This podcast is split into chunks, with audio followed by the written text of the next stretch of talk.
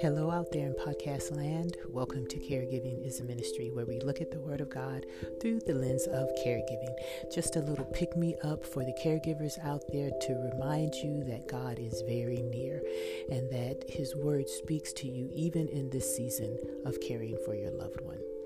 Alrighty, we are continuing our um, stroll along the Psalm, Psalms, and today we're on the 17th Psalm. And so, reading from the New International Version, it reads Hear me, Lord, my plea is just. Listen to my cry. Hear my prayer. It does not rise from deceitful lips. Let my vindication come from you. May your eyes see what is right. Though you probe my heart, though you examine me at night and test me, you will find that I have planned no evil. My mouth has not transgressed. Though people try to bribe me, I have kept myself from the ways of the violent, through what your lips have commanded. My steps have held to your path. My feet have not stumbled. I call on you, my God, for you will answer me. Turn your ear to me and hear my prayer.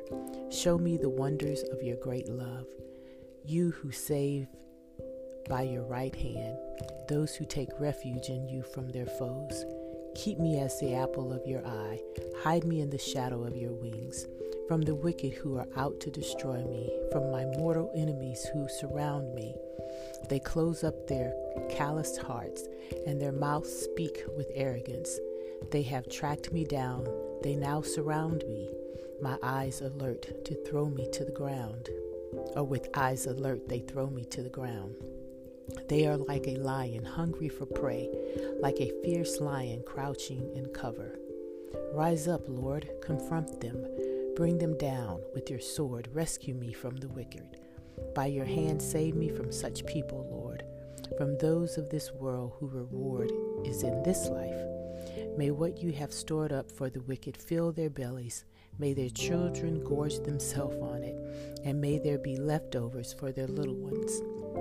As for me, I will be vindicated and will see your face. When I awake, I will be satisfied with seeing your likeness. Hmm. So, what do you think about that one? It was written by David, you may have guessed, and you may have guessed that this is a song of Psalm of Lament. And you know, with all of David's experience, experiences and what we have read about David and what his life was like, you know, the one thing that I think we can say that was consistent about David was his trust in God. And this psalm is a way for us to look at just how much David trusts God. To trust him in the great times and in the not so great times to always run to Him for help, for strength, which is what David demonstrates in this psalm, which I believe can be broken down into kind of like six. Notice I say six requests, not six subsections, but they're kind of like requests. And so follow with me and you'll see why. Verses 1 and 2 are David asking God to hear him or another way is to acknowledge him. David is asking God to look at him, to turn his attention toward him, right? And I know I have oftentimes thought that God was busy with someone else's affair, not paying attention to me, right? When he's silent, that's what I think we may think. But God is omnipresent as well as omniscient. So there isn't anything that is occurring that He does not know about, nor is there any place in this world where He is not present. I think we often get confused um, by His silence and that. Um, things that are not going well with us when he's silent we just think that he's not there right that he's not close to us but the reality is he's here. He he is there. He's right there beside us. He's just being silent to show us what's truly in our hearts. And what we see in David is what's truly in his heart is that he trusts God. What's truly in my heart? At times it's not always that I trust God. Sometimes it may be frustration, it may be anger or disappointment. What's truly in your heart at times? I want to aspire to get to where David is to where I truly trust God no matter what.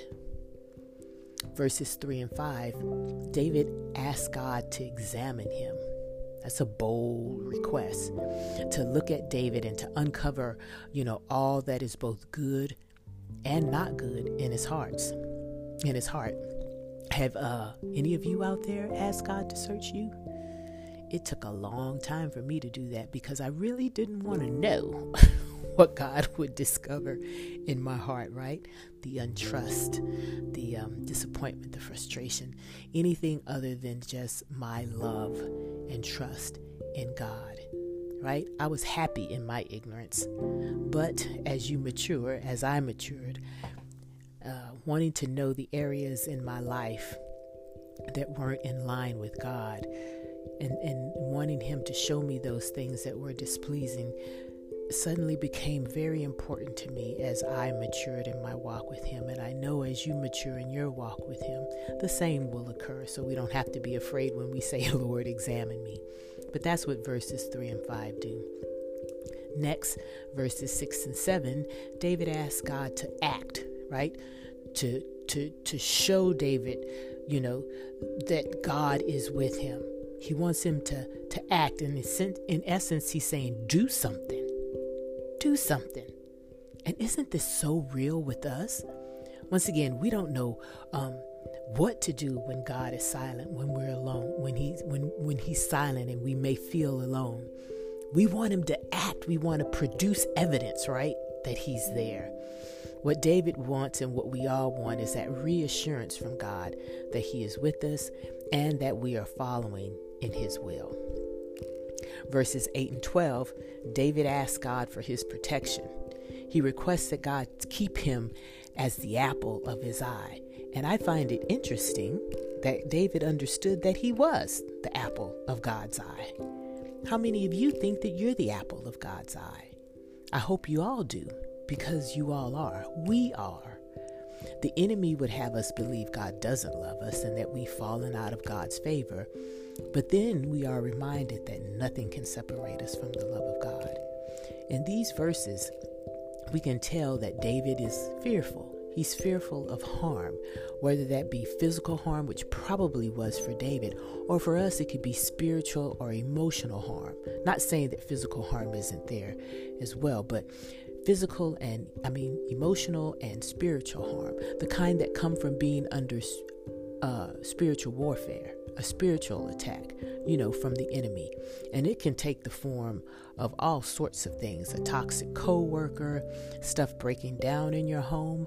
I remember the first time I was consciously aware that I was under a um, under uh, spiritual warfare. I was in Hawaii, and I remember within the matter of a month, I had like three things that broke down.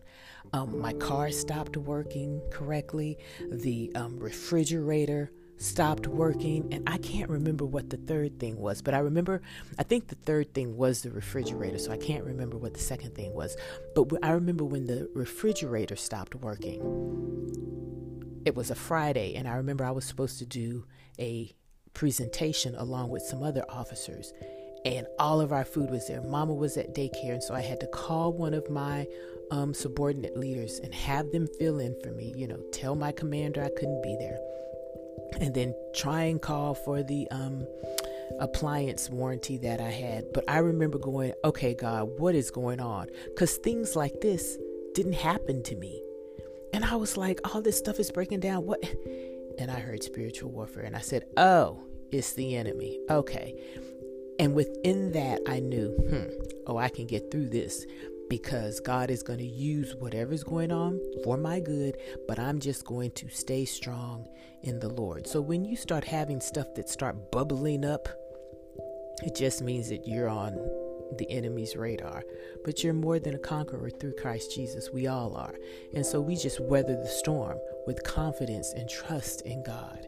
We all cry out for God to shield us from harm and danger, but that's not always going to to be the case because God uses that to reinforce who he is in our lives and for others to see and we come out stronger and better.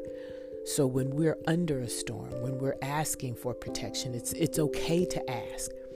but understand that if he, he may not protect you in the way that you think, but to still have confidence in him. And then David um, throws it all on the line in verses 13 and 14 by just saying, God save me to deliver him from the unrighteous. Now, that goes back to what we just talked about of being protected. God isn't going to allow anything to hurt, harm, hurt or harm us that doesn't work in accordance with His will to help us grow in Him, right? And so David is now saying, Well, can you save me? And oftentimes, when we want saving, we want to just get out of the situation. I know I do. I don't even want to have to go through this. But once again, we have to trust in God. And what He does to save us may look a lot different than what we think saving is. You know, one of the things that I went back to the Lord with when Mama um, was in her, you know, with in the middle of Alzheimer's and we were dealing with that was, is this the abundant life that you died for us to have? Like, I don't see how that works out, Jesus. Simple question. I wasn't being belligerent. It, I needed to understand because my mother is losing her memory, losing her ability to walk, to chew, to feed herself, all of those things. I am witnessing this. How is this an abundant life? Once again, not looking at things the way God looks at. God looks at the abundant life in our attitude toward Him and our willingness to serve Him no matter what. That we can have the abundant life regardless of chaos that may be going on within our lives. To not tie the abundant life to what the world ties it to of, you know, wealth and, you know, you're looking young, you never aged, your body doesn't break, you know, all of those things that are not guaranteed. We're going to get old. Your body is going to start breaking down if you're not wealthy, I'm not going to say that you won't be wealthy, but that's not something to, to aspire to, to be wealthy just for wealth's sake. Now, it's one thing if you want to be wealthy because you have plans and you're going to help the planet, so to speak, but still, that may or may not be in God's will. But it's still okay to ask God to save you. Sometimes He does deliver us exactly the way that we ask. But the crux of the matter is to always trust God no matter what. And then David ends it that way. The very last thing that David says in this is that he will be satisfied with God. That he's satisfied in knowing that God has heard him and he knows that God will do what is best for him. David falls back on that foundation of trust in God. And it's because of his trust that he is assured that he will be satisfied and that everything will work out for God's glory and David's good. And that's a powerful lesson. So, to summarize, we can summarize this psalm this way David asks for God to hear him, to examine him, to show him, to protect him, to save him, and then to satisfy him all very legitimate requests, right? Because God is our all in all. He is the one that we're, we are to go to because He is going to meet all of our needs. And so I'm going to close this episode with the prayer, and I'm going to use what we just summarized as our template. Let's pray. Holy Father, we come before you thanking you for being a God who hears us. We know that there is nothing that is inescapable from your sight, from your hearing, because you are omnipresent and you are omniscient. And we thank you for that, for hearing the cries of our heart that we may not even verbalize out in the open. But because you are God, you know what is in our hearts.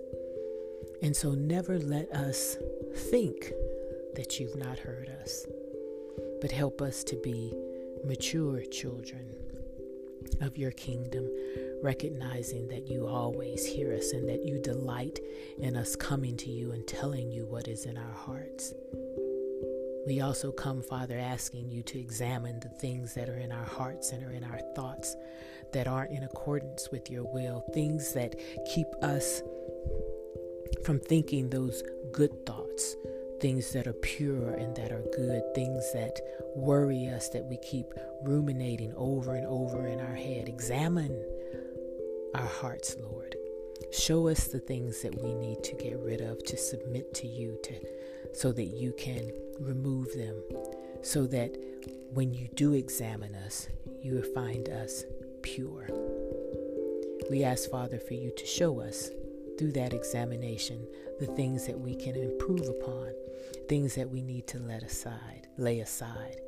We ask that in the showing of us, Father, that we are obedient to what you show us to do. Show us the needs that are around us. Show us how to better care for the loved one you've given us charge over.